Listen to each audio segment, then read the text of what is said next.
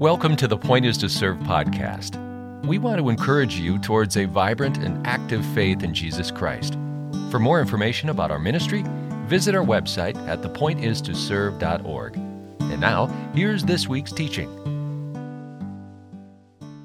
Good morning, church. Happy Sunday, everybody. Um, I just looked on the Facebook um, streaming, and Eric Erickson said they are watching right now from Jamaica.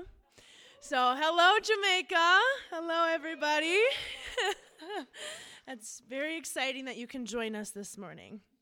Um, but I get to preach this morning because our dear friend, Pastor Joel, is in Jamaica. So, thank you for having me. I'm so excited for this morning. Um, will you please pray with me?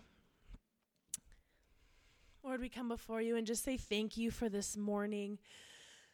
we just say thank you for the team that's in Jamaica. We pray that you would just continue to um, just be present with them. But Lord, we pray that you'd be present with us this morning. I pray that you would meet us where we need you, Lord, and you would tell us good news this morning and that you would reach our hearts today. Lord, I pray that you would use me this morning to um, just bring your word. Lord, I pray when I open my mouth, it's you that comes out. Lord, we love you, and in your name we pray. Amen. Okay, so this morning we get to talk about prayer. Um, and prayer is such a mystery. Um, and if I can be transparent with you this morning, um, in many ways I was kind of intimidated to speak about prayer um, because there are just so many question marks. Um, and there's just so many inexplainable elements that come along with prayer that sometimes it can feel kind of daunting to teach on. Um, but God doesn't ask us to have all the answers, and if He wanted us to have all the answers, He would give us minds that are exact replicas of His and not human brains. So, thank you, Lord, for that.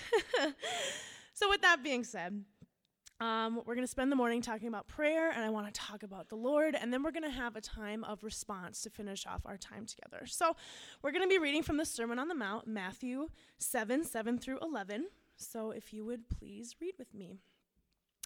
Ask, and it will be given you. Search, and you will find. Knock, and the door will be opened for you.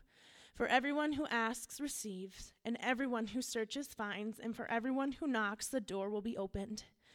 Is there anyone among you who, if your child asks for bread, you'll give a stone? Or if a child asks for fish, you'll give a snake? If you, then, who are evil, know how to give good gifts to your children, how much more will your Father in heaven give good things to those who ask him? So, for the purpose of today's message, I have split um, our passage into two sections. So I have a picture up here. Verses 7 and 8 is section in 1, and verses um, 9 through 11 are section 2. So now throughout the message, when I say number 1, I mean 7 and 8, and number 2, 9 through 11. We'll probably keep this up here. So if you ever lose me, this is what I mean. Okay.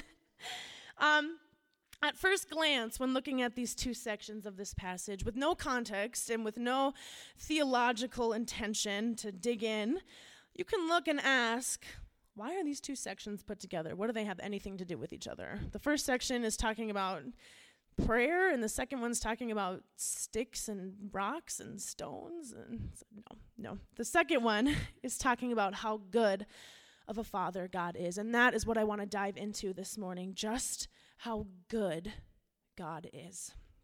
These two sections are beautifully intentional and they're geniusly put together because because of number 2 we are able to have number 1. And I want to explain what I mean by that. So we're going to work backwards and look at verses 9 through 11 first. So, is there anyone among you who, if your child asks for bread, you will give a stone, or if your child asks for a fish, you'll give a snake? Or if you then, who are evil, know how to give good gifts to your children, how much more your Father in heaven will give good things to those who ask him?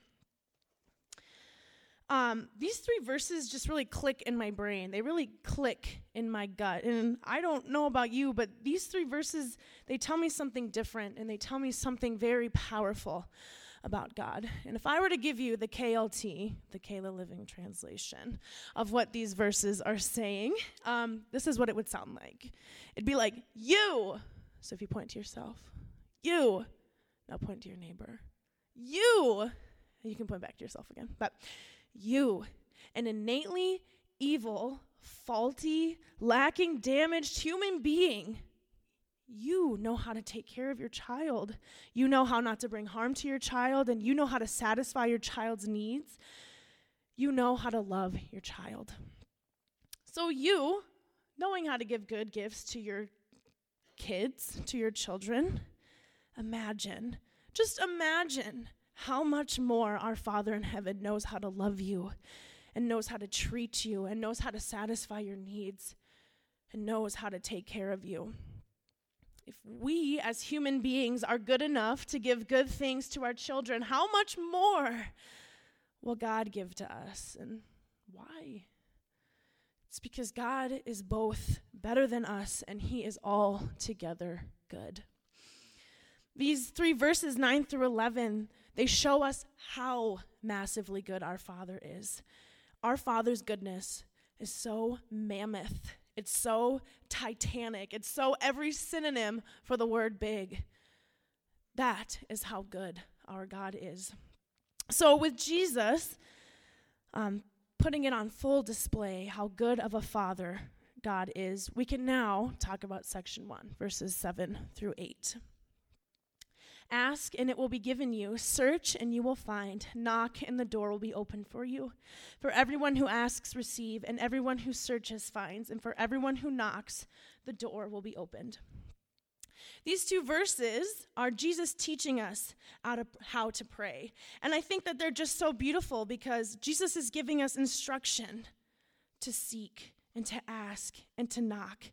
And it's followed by this promise that those who ask receive, and those who search find, and those who knock, the door is open. We are promised that. But I want to talk about something this morning. I want to point something out. Um, I'd like to point out that in verse 7, there are three verbs to ask, to seek, and to knock. They're all verbs, and verbs are action, and action can be doing, and doing can feel like striving, and striving can become frustration, and frustration turns into anger, and then I'm not in the mood to pray anymore. Has anybody else ever felt that way? Like, well, I must not be asking good enough. I must be leaving out the secret the secret password because God's not answering me. Or I'm like I'm seeking really really good and I'm not finding. Or how much harder do I need to knock for God to open this door? So then, somehow, without even trying, prayer can turn into if I just try harder, if I ask healthier, if I knock harder, then, then God will hear me because obviously I'm not doing it good enough. Has anybody else ever felt that way? And the same thing, but kind of a different attitude of, well, I did ask, I did seek, I did knock, and nothing. God didn't hear me. God didn't answer me. And verse 8 tells me that those who ask for all these things get get what they want. And it's definitely felt like that for me. And that's why talking about prayer can feel so daunting because how am I supposed to explain that? Like, how are we as Christ followers supposed to speak for God and tell people what God is up to when they didn't get what they prayed for? Like, what are you supposed to tell somebody who prayed and pleaded for God to keep their loved one alive and they didn't stay alive? And then that person tells you, like, I prayed and God didn't hear me. And what are you supposed to tell somebody who, what are you supposed to tell your friend who doesn't really believe in God all that much, but you tell them just to pray about it and they're like, oh, I don't, okay, like pray about it, sure, that works. And I think that's where we are to return to section two, verses 9 through 11, that talk about the goodness of God. We pray and we ask and we seek and we knock because God is good. And you know what? You might not get what you prayed for, but God is still good. He is still a good Father. So, talking about prayer has more to do with believing that God is good and less to do with getting what you desire in the end. And I think that's what Jesus is getting to here in verses 7 through 11. And You know what? I want to tell you guys something encouraging this morning. Jesus himself did not get what he prayed for. You know, he didn't he had a prayer that was not answered. In the garden of Gethsemane, Jesus is sweating blood and he's just his heart is breaking and he just says in Matthew 26, 39, and going a little further, he threw himself on the ground and prayed, My Father, if it's possible, let this cup pass from me. Yet not what I want, what you want. Because Jesus knew what was ahead of him. He knew about the gruesome death that was waiting for him. And he prayed for the Lord to take his cup from him. We know that Jesus' prayer wasn't answered because he did go to be crucified and he did go die on the cross. But as always, Jesus is our perfect example because it's that last piece of Jesus' sentence that we can pay attention to the yet not what I want, but you want. That is the surrender. That is the trust. And that is the understanding that God is good and that God is a good father who knows how to take care of him, even if God doesn't change the fact that he's supposed to go and die on the cross. So, my friends, If any of you have ever had a prayer that you said through tears or with your last brain cell in your mind, and it didn't turn out the way that you asked God for it to, I just want to encourage you this morning and tell you that you're in good company because so did Jesus. And isn't that all we could ask for on this side of heaven is to look more like Jesus? So, to bring it back to my opening question, how do these two verses have anything to do with each other? Why were they put next to each other? And I think it's because to do section one well, to ask and to seek and to knock well, we need to first believe in our hearts, section two, that God is good. So, that, my friends, is why we pray, because God is good. We ask, we seek, we knock, because God is such a good Father who knows how to take care of us and how to satisfy our needs and how to love us. Um, I want to do something a little bit different this morning to end our time. We do this in the youth group. We've done this a couple times, and I think it's actually very beautiful. So I'd love to do that with all of us. Um, so I'm sure you noticed over here on our walls here, we have this beautiful. Thank you, John Kelly, for setting all that up. Um, but I want to talk about the Western Wall, um, the Wailing Wall that is in Jerusalem. Um, in 2020, I had the opportunity of traveling to Israel with USF, and one of the places we got to go to was the Western Wall, or the Wailing Wall, um, that's inside the old city of Jerusalem. And this is the most sacred the most sacred location for the Jewish religion because people believe that the Shekinah is dwelling within the wall. And if you remember from a couple of my messages ago, the Shekinah is the Hebrew word for the glory of God. So the Jews believe that um, inside the Holy of Holies, when it was the old temple that only the high priest could go into, the Shekinah dwelt in there. And then when the temple was destroyed, the Shekinah moved from the Holy of Holies up to the Mount Olivet that overlooks the old city of Jerusalem. And then is now dwelling within the Western Wall. And that is why it is their most sacred location. Um, but it's so beautiful because what people do there is they meet with the Lord there and they read their Torahs and they're standing there reading the word. And then I'm sure you guys have heard of this. Has anybody ever been to the Western Wall? Anybody here? Yes, Bob. Yes, Mary. We have several friends. So, um, what you do is you write your prayer on a little piece of paper and then you shove it in the wall. Um, and it's like an exercise to meet with the Lord and just leave it all with God. Um, and that's what I want to do this morning. I want us to pretend that this is our Western wall, this cool little hardwood floor, Western wall, brick wall over here. Um, and I have sticky notes and pens up here. And I want us to practice this morning asking and seeking and knocking um, with the Lord. Um, so if we could invite the worship team back up to play a little bit of music in the background. Um, if you would like to keep this private between you and God, I just encourage you to just fold the sticky note in half, but you can still stick it up there. And if you don't care, just put it up there.